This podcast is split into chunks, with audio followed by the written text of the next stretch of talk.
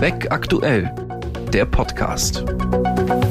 Hallo und herzlich willkommen, liebe Hörerinnen und Hörer. Schön, dass Sie bei dieser Folge dabei sind. Mein Name ist Tobias Freudenberg, ich bin Chefredakteur der NJW. Unser Thema heute lautet Algorithmen im Recht. Welche rechtspraktischen Implikationen und regulatorischen Herausforderungen haben algorithmisierte Verfahren, die zukünftige Gesellschaften immer nachhaltiger prägen werden? Ich glaube, man kann hierzu vorweg schon sagen, dass der Gesetzgeber darauf noch nicht alle passenden Antworten gefunden hat. Exemplarisch dafür stehen beispielsweise die Haftung bei autonomen Systemen, für die unsere jetzigen Regelungen möglicherweise nicht ganz optimal passen, oder das Vertragsrecht und die Rechtsdurchsetzung in der Online-Shopping-Welt, wo sich die Frage stellt, ob die Algorithmen zum Wohle aller wirken oder nicht vielleicht primär zugunsten derjenigen, die sie programmieren und einsetzen. Auch sonst ist die Rechtsdurchsetzung ein Bereich, wo uns die Folgen der Algorithmisierung und Automatisierung möglicherweise noch gar nicht ganz klar sind. Und damit meine ich nicht das oft bemühte Schreckensszenario des Robo-Judges, also der Ersetzung des menschlichen Richters durch Maschinen, sondern eine Verschiebung der Gewichte bei der Rechtsdurchsetzung, nämlich weg von den staatlichen Gerichten hin zu privaten Anbietern. Jetzt werden in vielen Bereichen wichtige legislative Weichen gestellt, vor allem auf EU-Ebene, wo eine ganze Reihe von Neuregelungen im Entstehen begriffen ist. Auch das ist ein guter Anlass, äh, sich mit dem Thema heute vertieft zu befassen. Sehr frei ins Englische übersetzt könnte unser heutiges Thema lauten Law by Algorithm. Das ist der Titel eines Buchs, das in dieser Folge eine gewisse Rolle spielen wird. Geschrieben haben es Professor Dr. Gerhard Wagner von der Humboldt-Universität zu Berlin und Professor Dr. Horst Eidenmüller von der Oxford University. Einer von beiden ist heute bei mir zu Gast im Podcast, nämlich Gerhard Wagner. Er lehrt und forscht zum deutschen und europäischen Privatrecht, zum Schiedsverfahrensrecht und zur alternativen Streitbeilegung sowie zur ökonomischen Analyse des Rechts. Außerdem ist er Sprecher des Forschungsinstituts für Recht und digitale Transformation an seiner Fakultät mit ihm will ich anhand einiger Beispiele besprechen, welche Dimension die Algorithmisierung für das Recht und die Rechtspraxis inzwischen hat und welche Antworten das Recht darauf finden muss. Herzlich willkommen, lieber Herr Professor Wagner. Vielen Dank, Herr Freudenberg. Ich freue mich auf unser Gespräch und ein herzliches Willkommen an alle Zuhörer. Herr Professor Wagner, Sie schreiben im, im Vorwort des erwähnten Buchs, dass die Entwicklung hin zu by Algorithm gleichermaßen faszinierend wie erschreckend ist. Was überwiegt jetzt, nachdem Sie sich so intensiv mit dem Thema befasst haben? Also wenn ich ganz ehrlich bin, ich weiß es immer noch nicht. Es ist so ein bisschen wie mit Science Fiction. Es gibt Utopien und Dystopien. Es gibt Bilder der schönen neuen Welt, in denen Computer und ihre Programme die Fähigkeiten der Menschen erweitern, ihr Leben erheblich verbessern. Und es gibt daneben den Albtraum, in dem die Algorithmen zuerst die Arbeitsplätze der Menschen übernehmen und dann ihre Lebenswelt dominieren. Nach allem, was wir bisher an Erfahrungen mit der Digitalisierung gemacht haben, bin ich persönlich immer noch eher optimistisch. Der Nutzen, den wir alle vereinnahmen können, beispielsweise durch Smartphones, Kartendienste und sonst was, ist phänomenal und ist gar nicht zu unterschätzen. Und das häufig vorhergesagte Millionenheer etwa an Arbeitslosen durch Zerstörung von Arbeitsplätzen, das gibt es bisher nicht. Im Gegenteil, es herrscht tendenziell Arbeitskräftemangel und in vielen Ländern steigen die Löhne. Ich glaube also, dass äh, wir alle Chancen haben, dass es bei der Digitalisierung insgesamt gut ausgeht. Aber was auch ganz klar ist, ist, dass der Nutzen der Digitalisierung und die Kosten-Nutzen-Bilanz insgesamt abhängen wird vom Rechtsrahmen. Das sieht man auch im internationalen Vergleich. In Europa beispielsweise wird Datenschutz ganz groß geschrieben, in China ganz, ganz klein und die Vereinigten Staaten äh, sind irgendwo dazwischen. Und entsprechend sind Menschen auch in unterschiedlicher Weise den Kosten der Digitalisierung ausgesetzt und sie haben einen unterschiedlichen Nutzen davon. Sodass also mein Fazit wäre, es kommt drauf an, es kommt eben auf den Rechtsrahmen an. Und das ist, glaube ich, auch eine Erkenntnis, die mittlerweile weit verbreitet ist. Vor ein paar Tagen ist ja der äh, digitale äh, ähm, Markt, das digitale Marktgesetz, also der Rechtsrahmen für Plattformen in Brüssel finalisiert worden. Das zeigt, dass die Akteure erkannt haben, dass es auf den Rechtsrahmen ankommt. Und damit haben wir uns in dem Buch vorrangig beschäftigt. Ich glaube, dieser Ausgleich, der wird uns ähm, in dieser Folge mehrfach äh, bei allen Themen beschäftigen. Sie verstehen Law bei Algorithm, wenn ich es richtig verstanden habe, auch sozusagen als Fortsetzung von, von Code is Law, der viel zitierte Satz des Verfassungsrechtlers Lawrence Lessig von vor etwa 20 Jahren, mit dem er pointiert die These vertreten hat, dass im Programmcode festgelegte Regeln eine quasi gesetzgeberische Macht haben. Deshalb forderte Lessig eine deutlich stärkere Rolle des Staates bei der Regulierung. Die von ihm damals beschriebene Entwicklung beziehungsweise die Macht von Codes respektive von Algorithmen hat sich seitdem ja deutlich verstärkt. Sind damit dann auch die Anforderungen an die Regulierung in diesem Bereich gestiegen? Das glaube ich schon, dass man das so sagen kann. Dass, äh, und ich glaube auch, dass die politischen Instanzen das erkannt haben. Also ich habe den Digital Markets Act schon angesprochen. Daneben gibt es ja noch eine Schwesterregelung, den Digital Services Act, der eben das äh, Verhalten von großen Plattformen gegenüber ihren Nutzern und vor allen Dingen auch die, ähm, das Verhalten von Social-Media-Plattformen regelt, etwa bei der Löschung von Inhalten oder der Sperrung von Inhalten oder des, des Wiederfreischaltens eben dieser Inhalte.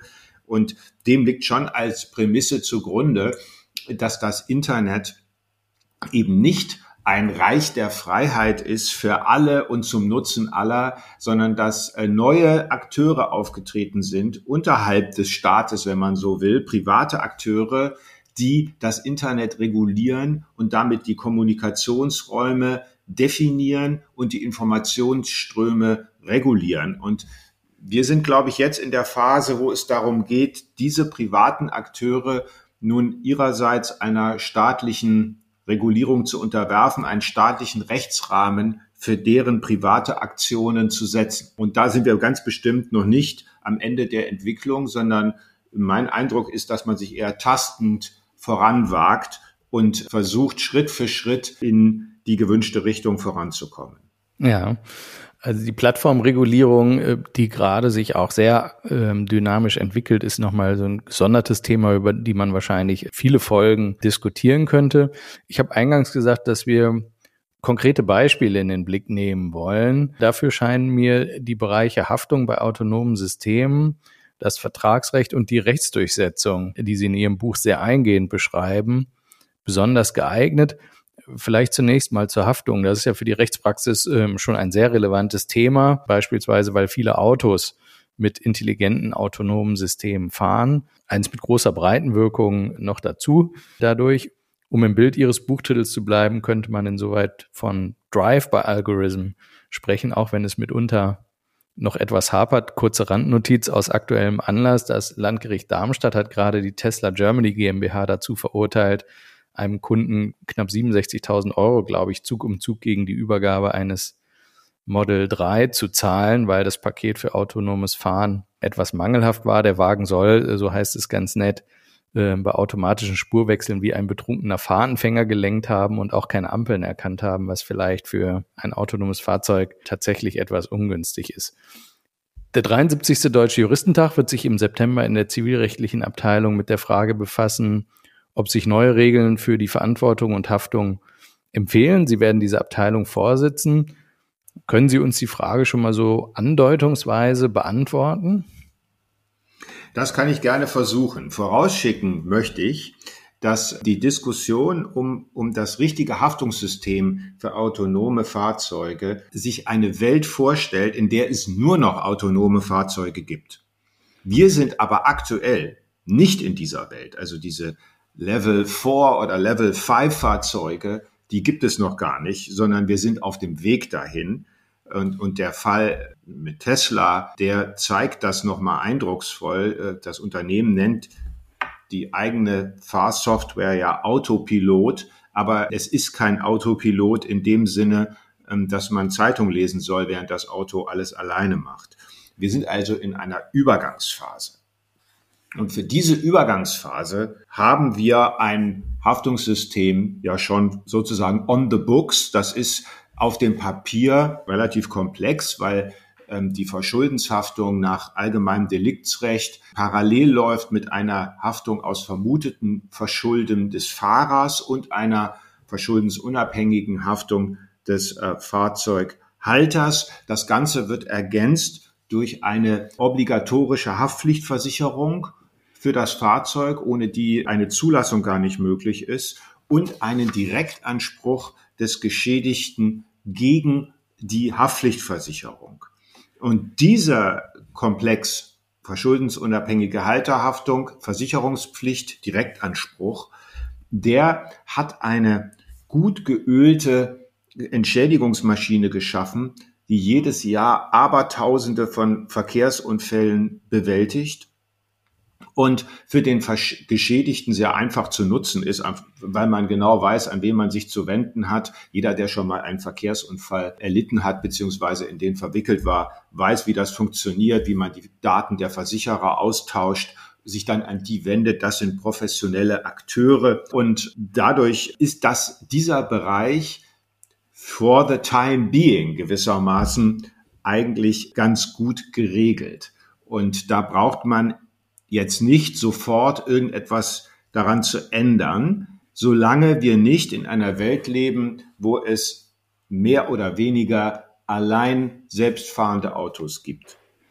Das, was ich gerade gesagt habe, diese Einschätzung, dass diese Kombination aus verschuldensunabhängiger Haftung des Halters, obligatorischer Haftpflichtversicherung und Direktanspruch sehr gut funktioniert, sieht man auch im Rechtsvergleich. In den Common Law Ländern, also England beispielsweise oder Vereinigtes Königreich, gibt es keine verschuldensunabhängige Haftung für Verkehrsunfälle. In den Vereinigten Staaten auch nicht.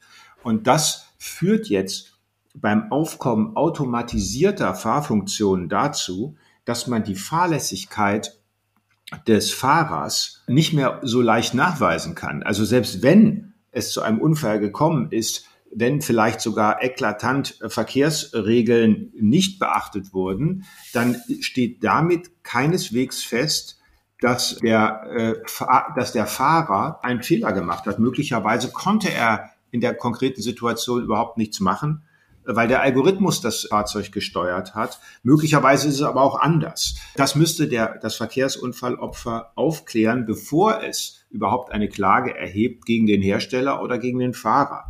Und in dieser Situation ist im Vereinigten Königreich vor kurzer Zeit ein Sondergesetz verabschiedet worden, was für autonome Fahrzeuge im Prinzip das deutsche System adoptiert. Also eine verschuldensunabhängige Haftung mit einem Direktanspruch gegen die Versicherung. Rechtstechnisch ist es sogar so, die Versicherung haftet direkt als, als Versicherung ähm, gegenüber dem Geschädigten. Das zeigt, glaube ich, dass wir in dieser Übergangsphase mit unserem Recht ganz gut unterwegs sind und das auch nicht einschränken sollten, wie das mitunter propagiert wird, dass man die Haltergefährdungshaftung bei autonomen Fahrfunktionen zur Seite schieben sollte, weil sie dafür nicht gedacht sei. Das halte ich für einen Fehler sondern äh, soweit wir noch in der Übergangsphase sind, ist das ein sehr gutes und funktionsfähiges System, das, auf das wir nicht verzichten können.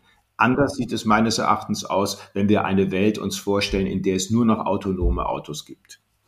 Und dann wäre sozusagen perspektivisch für diese Welt die Weichenstellung auch stärker in Richtung einer Herstellerhaftung mit der Anschlussfrage, ob dann auch die Softwareprogrammierer Hersteller in diesem Sinne sind? Ja, ganz genau. Das ist, glaube ich, aus meiner Sicht, und das haben, haben wir versucht in dem Buch auch ausführlich zu begründen, dann ist die Herstellerhaftung das Mittel, das Instrument der Wahl. Und zwar zunächst mal ganz empirisch. Durch die Verlagerung der Entscheidung über das Verhalten des Fahrzeugs weg vom Nutzer hin zum Hersteller wird sich die Verantwortung für die dann noch auftretenden Unfälle sowieso verschieben. Das ist ähm, gar keine Rechtsfrage im engeren Sinne, wenn, wenn Sie so wollen, sondern es ist einfach empirisch so, dass heute ähm, das Verhalten eines Fahrzeugs im Verkehr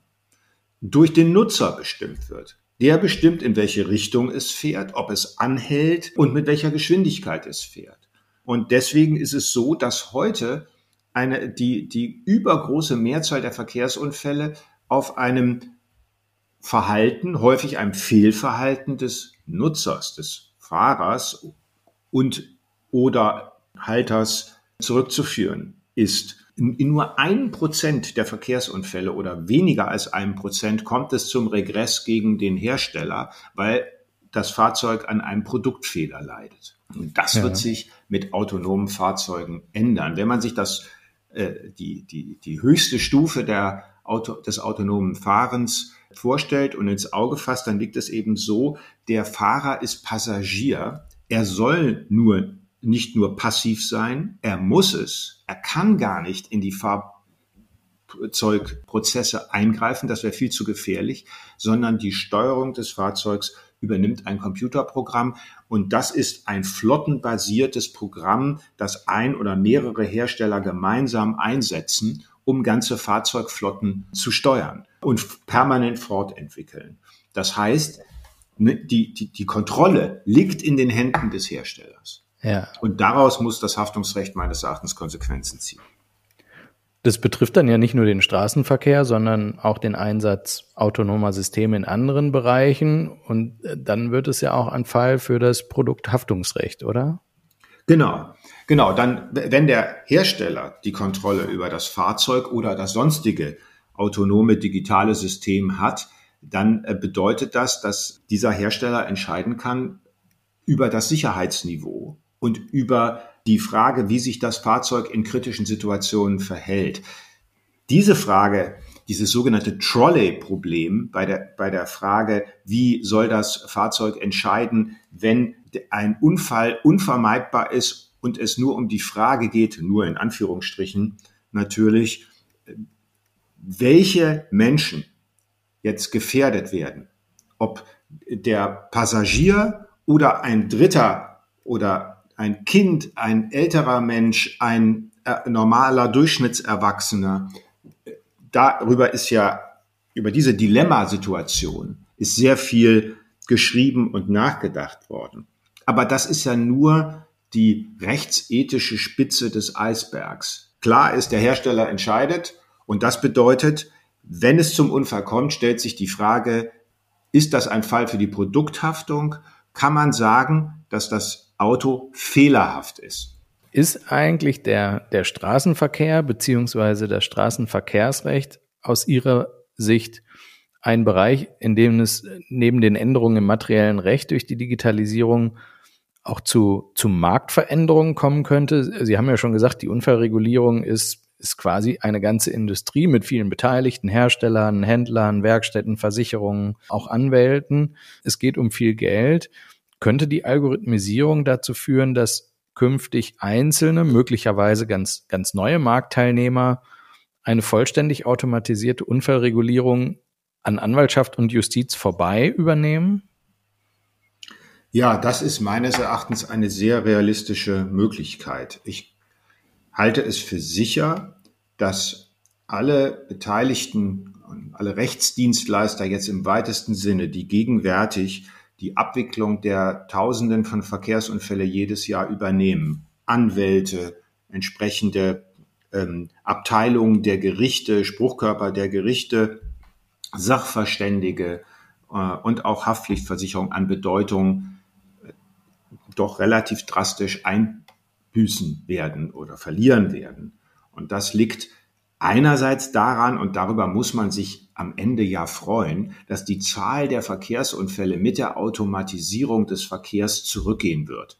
Man schätzt seriös, dass die Zahl mindestens halbiert werden wird. Die Zahl und auch die Schwere der Unfälle. Das ist kein Wunderwerk, sondern es liegt einfach daran, dass ein autonomes Fahrzeug kein Alkohol trinkt, nicht zu schnell fährt und auch alle übrigen Verkehrsregeln jederzeit einhält. Und genau das tun Menschen nicht. Und diese drei Gesichtspunkte, Intoxikation, zu schnelles Fahren, Verstoß gegen Verkehrsvorschriften, sind die Hauptursachen für die tatsächlich vorkommenden Verkehrsunfälle. Wenn man die rausrechnet, bleibt einfach ein viel kleinerer Kuchen, wenn Sie so wollen, für diese straßenverkehrsrechtliche, straßenverkehrsrechtlichen Rechtsdienstleister übrig. Und der zweite Gesichtspunkt, den haben Sie in Ihrer Frage angesprochen, wird es nicht andere Marktteilnehmer geben, die hier auftreten und eine kosten- und zeiteffektive Regulierung der Schäden anbieten. Und davon, glaube ich, ist auszugehen. Es ist schon so, dass es kürzlich gemeldet worden, dass eine sehr große deutsche Versicherung dazu übergegangen ist, einfache Schadensfälle mit Hilfe einer künstlich intelligenten Software intern bearbeiten zu lassen. Wenn das möglich ist, wird man auch in absehbarer Zeit entsprechende Programme anbieten können, die extern, also zwischen den Geschädigten und den Verursachern respektive ihren Haftpflichtversicherern interagieren und eine Streitbeilegung anbieten.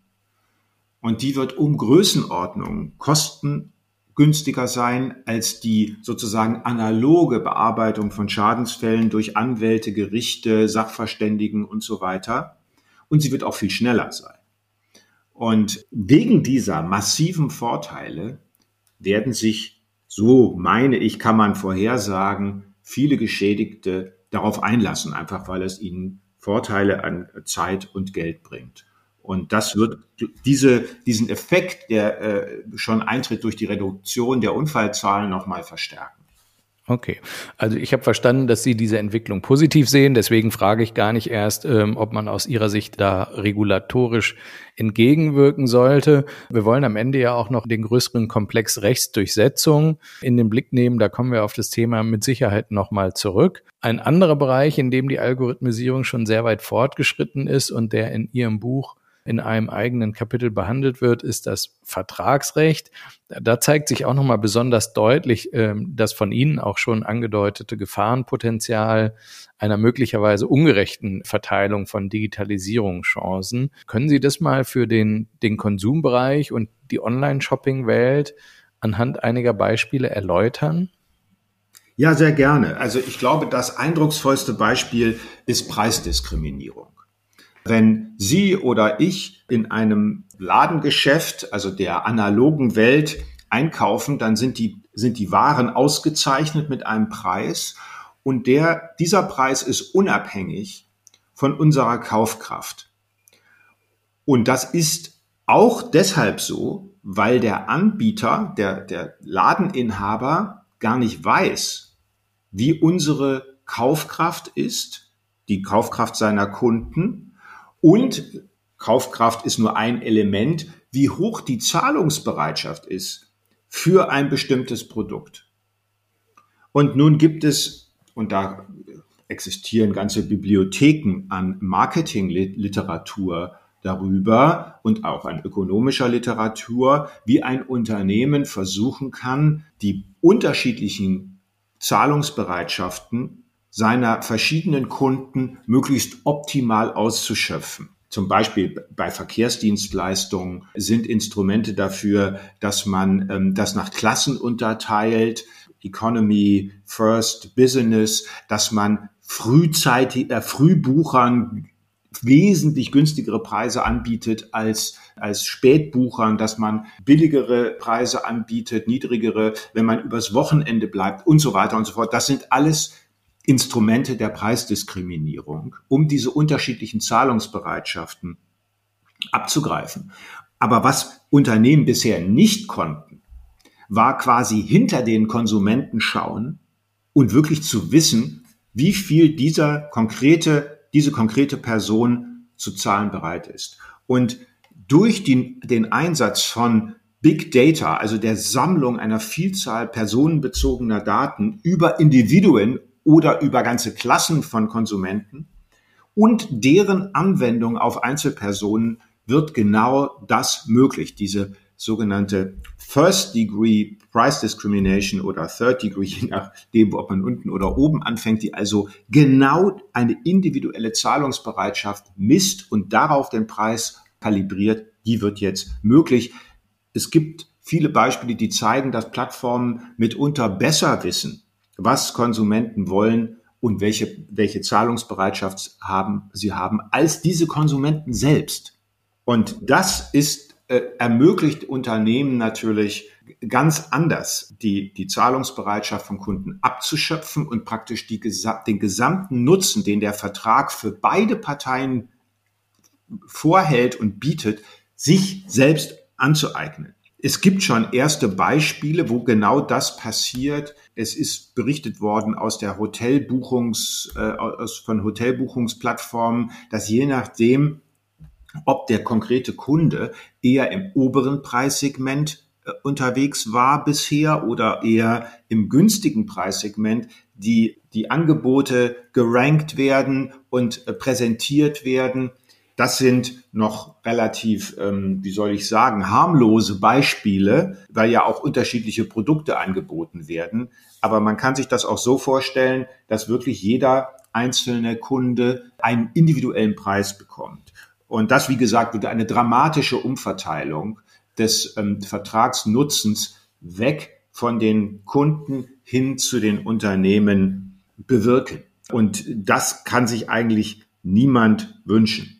Und da muss aus unserer Sicht das Recht Grenzen setzen und den Konsumenten schützen. Diese digitale Shopping-Welt ist ja auch ein gutes Beispiel für die Automatisierung der Rechtsdurchsetzung, wie Sie sie möglicherweise auch für den für die Unfallregulierung prognostiziert haben. Große Internetplattformen stellen schon online basierte Beschwerdeverfahren zur Verfügung. Ist es ähnlich wie aus Ihrer Sicht im Straßenverkehrsrecht gut, weil die Verfahren niedrigschwellig sind und es ansonsten im Bagatellbereich ein rationales Desinteresse an der Rechtsdurchsetzung gibt?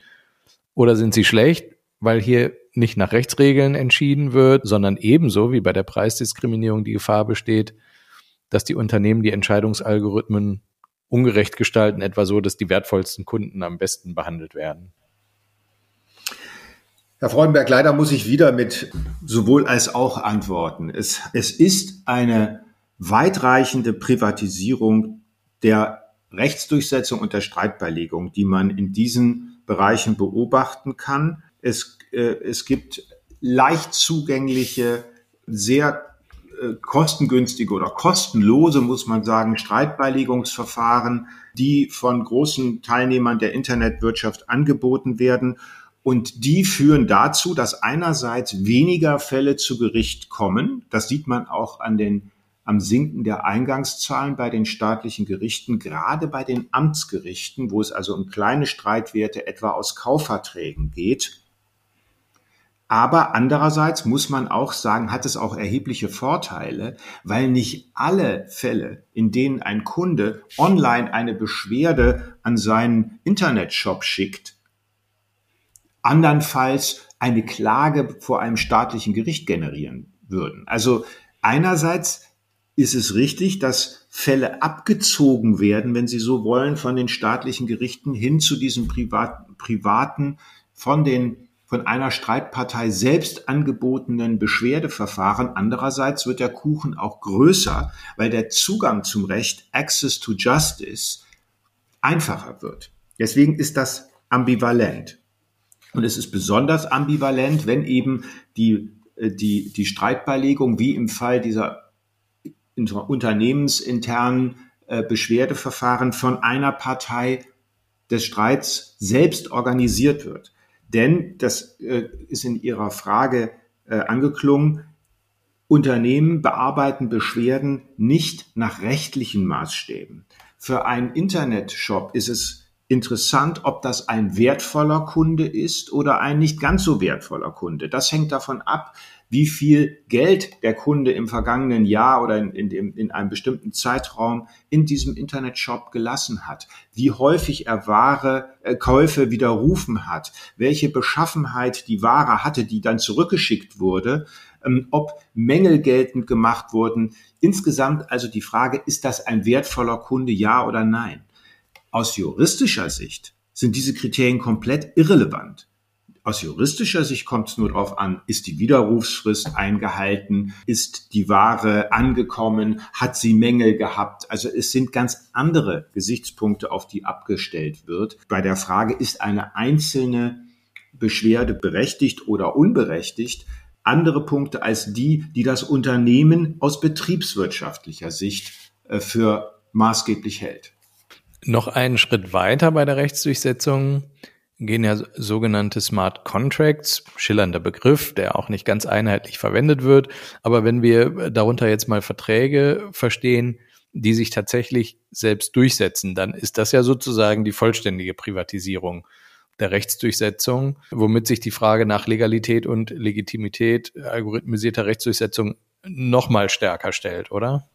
Genau, das ist auf jeden Fall so. Und da äh, kann man auch wieder äh, Lawrence Lessig zitieren, Code is Law. Er hat das ja kritisch, diese Begriffe geprägt, aber ähm, von manchen Internet-Enthusiasten ist behauptet worden, wird immer noch behauptet, dass Smart Contracts, insbesondere solche, die auf Blockchains laufen, gewissermaßen außerhalb der Rechtsordnung stünden.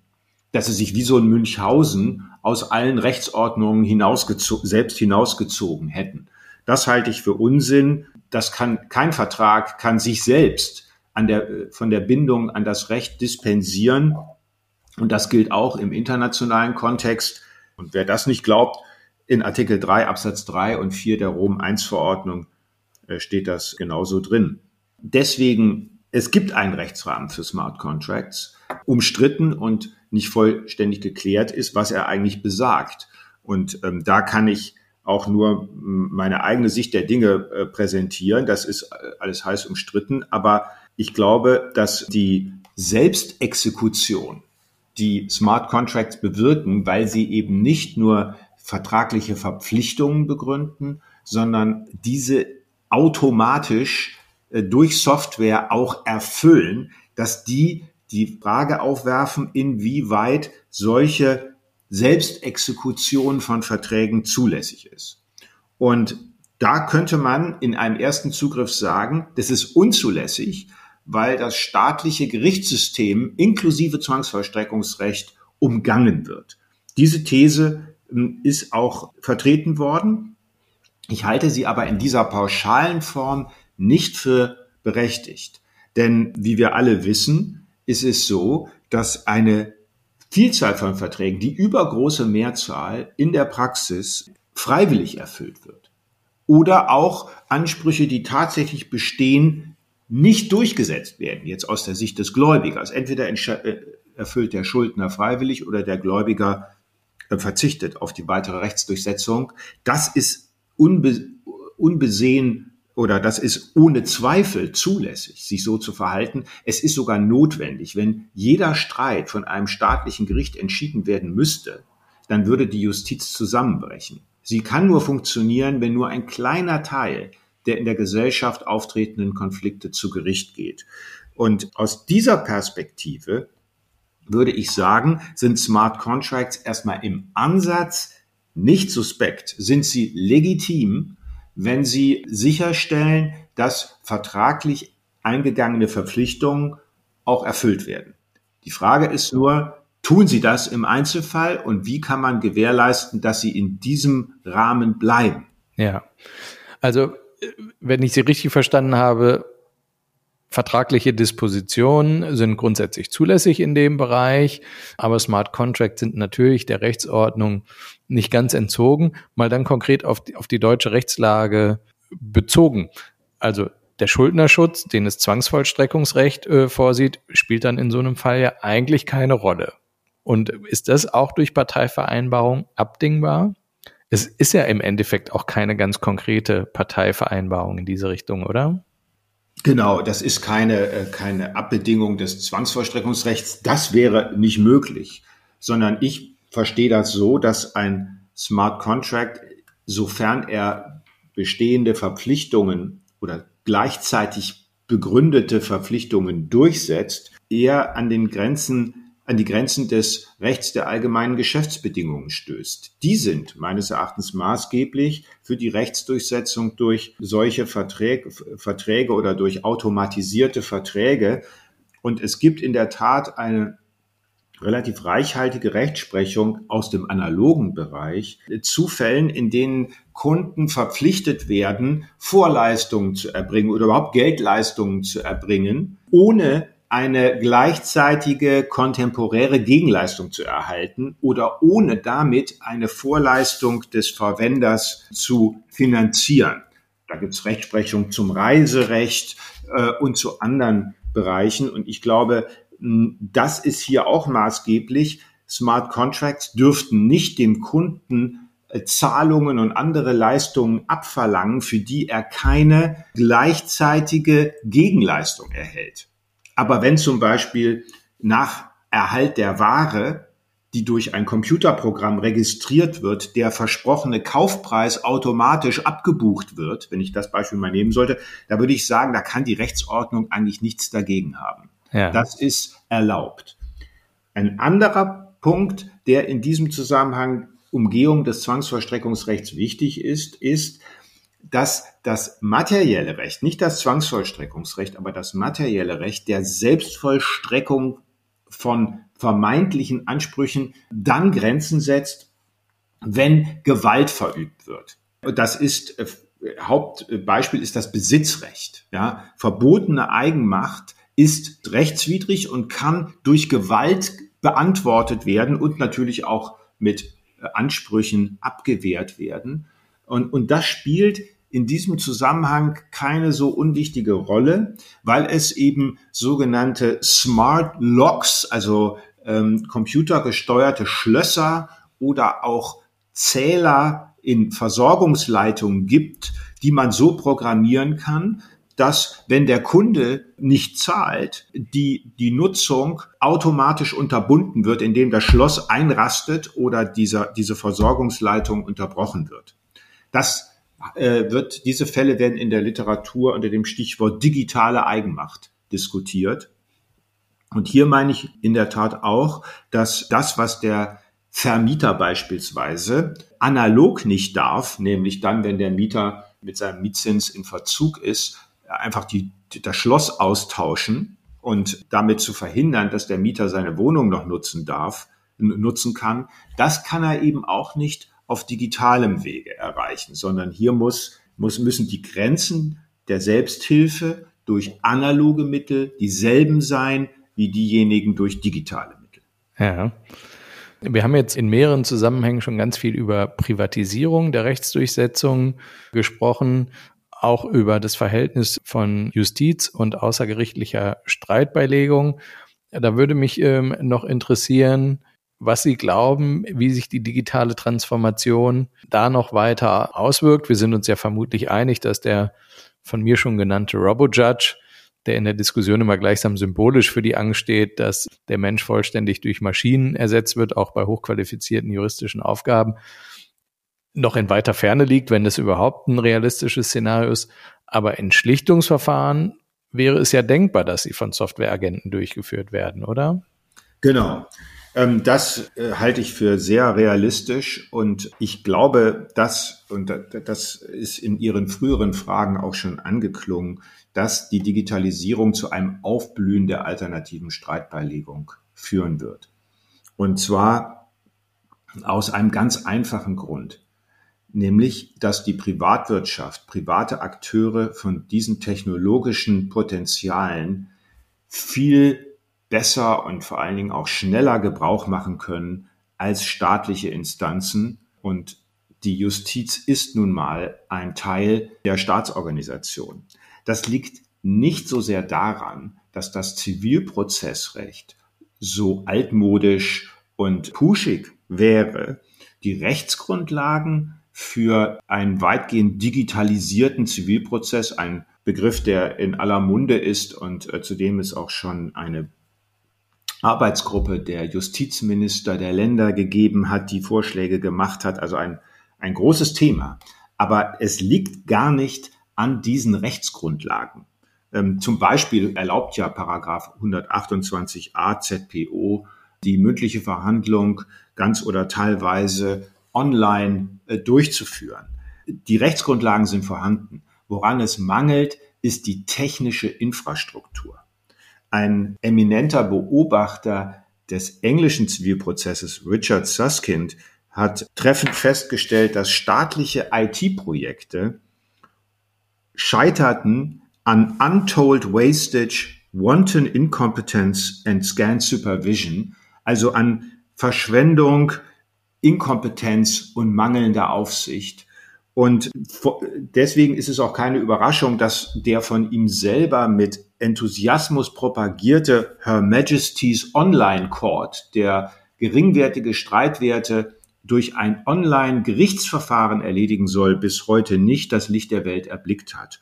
Und wenn man jetzt auf Deutschland schaut, wird man sagen, diese Diagnose, die Susskind für das englische Zivilpro den englischen Zivilprozess und die Gerichtsorganisation dort gestellt hat, die gilt für uns wohl auch. Wir brauchen uns nur an das elektronische Anwaltspostfach zu erinnern, das ja nicht vom Staat, sondern von einer halbstaatlichen Organisation wie der Bundesrechtsanwaltskammer verantwortet wurde, um zu sehen, wie schwer es dem Staat fällt, hier schnell und effektiv technologisch überzeugende Lösungen anzubieten und zu implementieren.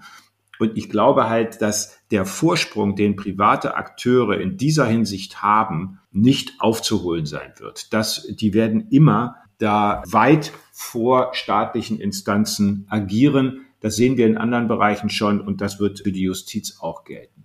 Beeinträchtigt es ähm, dann perspektivisch die Aufgabe der Rechtsprechung, auch Recht fortzubilden, weil bestimmte Fallkonstellationen beziehungsweise Rechtsfragen die Gerichte nicht mehr erreichen? Ja, das ist eine ernste Gefahr und ich glaube, hier ist genau das Problem. Wenn man mal fragt, jetzt mal ganz unromantisch, wenn ich das so sagen darf, welches Produkt bieten denn staatliche Gerichte eigentlich an? Dann würde ich sagen, einerseits die Beilegung des konkreten Streits, der vor ihnen ist, des Rechtsstreits, also Streitbeilegung. Und andererseits bieten sie auch an oder schaffen sie auch die öffentliche Anwendung und Konkretisierung des Rechts. Das hat mit Rechtsfortbildung noch gar nicht so viel zu tun. Da geht es einfach darum, dass man häufig ohne Anschauungsmaterial nicht gut wissen kann, was bestimmte Normen überhaupt besagen. Ja, wenn Sie etwa Haftungsnormen nehmen oder auch Vertragsklauseln, wenn man die nur vom Wortlaut her liest, dann weiß man nicht annähernd das, was beispielsweise ein Kommentar zu einer solchen Bestimmung an Fällen und Entscheidungen darstellen würde. Und aus diesem Grund ist eben die Justiz mehr als eine Streitbeilegungsinstanz. Sie bietet auch öffentliche Anwendung und Konkretisierung des Rechts und überdies die Fortentwicklung des Rechts in neue Bereiche. Und diese Funktion, diese Konkretisierungs- und Rechtsfortbildungsfunktion nennen eigentlich im Plural, die kann ADR alternative Streitbeilegung durch Private nicht übernehmen. Während die Streitbeilegung, das können auch private Institutionen. Deswegen wird es immer eine Rolle, eine wichtige Rolle für Zivilgerichte geben. Und es wäre also die Sorge, ähm, übertrieben zu glauben, dass man die gar nicht mehr brauche oder dass man äh, da Verzicht üben könne. Das wäre völlig verfehlt aber das Volumen der Fälle wird sinken. Und das sieht man auch schon. Und die verbleibenden Fälle werden vielleicht tendenziell komplexer und schwieriger sein. Auch das hört man aus der Justiz allenthalben, dass das eine schon zu beobachtende Entwicklung ist. Und Sie haben vollkommen recht, es kann äh, eine Situation eintreten, dass insgesamt zu wenig Volumen bei der Justiz überhaupt noch ankommt, um diese Konkretisierungs- und Rechtsfortbildungsfunktionen zu erfüllen. Das sehe ich insgesamt noch gar nicht, wenn man äh, bedenkt, dass immer noch äh, über eine Million Zivilklagen in erster Instanz jedes Jahr anhängig gemacht werden. Das ist Größenordnung höher als etwa Schiedsverfahren, äh, Mediationsverfahren, Schlichtungsverfahren zusammengenommen an Zahlen äh, zu Wege bringen. Aber es kann sein, dass in einzelnen Bereichen äh, zum Beispiel bei Kundenbeschwerden über Online-Käufe, dass da immer mehr abwandert zu privaten Anbietern und dann eine Situation eintreten kann, wo die Gerichte ihre Funktionen ähm, nicht mehr in der gewünschten Weise und der erforderlichen Weise wahrnehmen können. Ja. Das Bundesjustizministerium lässt ja gerade umfassend untersuchen, was Ursachen für den Rückgang der Eingangszahlen bei den Zivilgerichten sind. Wir warten mal gespannt auf die Ergebnisse. Und wenn ich Sie richtig verstanden habe, sehen Sie einen der Gründe auch in der Digitalisierung beziehungsweise einer weiteren Verlagerung in die außergerichtliche Streitbeilegung. Um das ähm, optimistisch zusammenfassen, kann man ja sagen, es gibt jetzt einen breiteren Zugang, vielleicht zu etwas weniger Recht, aber die staatliche Gerichtsbarkeit bleibt ja sozusagen als eine ganz wichtige Säule in diesem Bereich bestehen. Wir könnten noch ähm, unendlich weitersprechen über dieses spannende Thema. Allerdings ist unsere Zeit auch schon wieder zu Ende. Deswegen sage ich an dieser Stelle ganz herzlichen Dank, lieber Herr Professor Wagner, dass Sie heute bei uns im Podcast zu Gast waren und für das sehr interessante Gespräch. Ich danke Ihnen, lieber Herr Freudenberg, und für dieses anregende und interessante Interview. Vielen Dank. Ihnen, liebe Hörerinnen und Hörer, vielen Dank fürs Zuhören und bis zum nächsten Mal.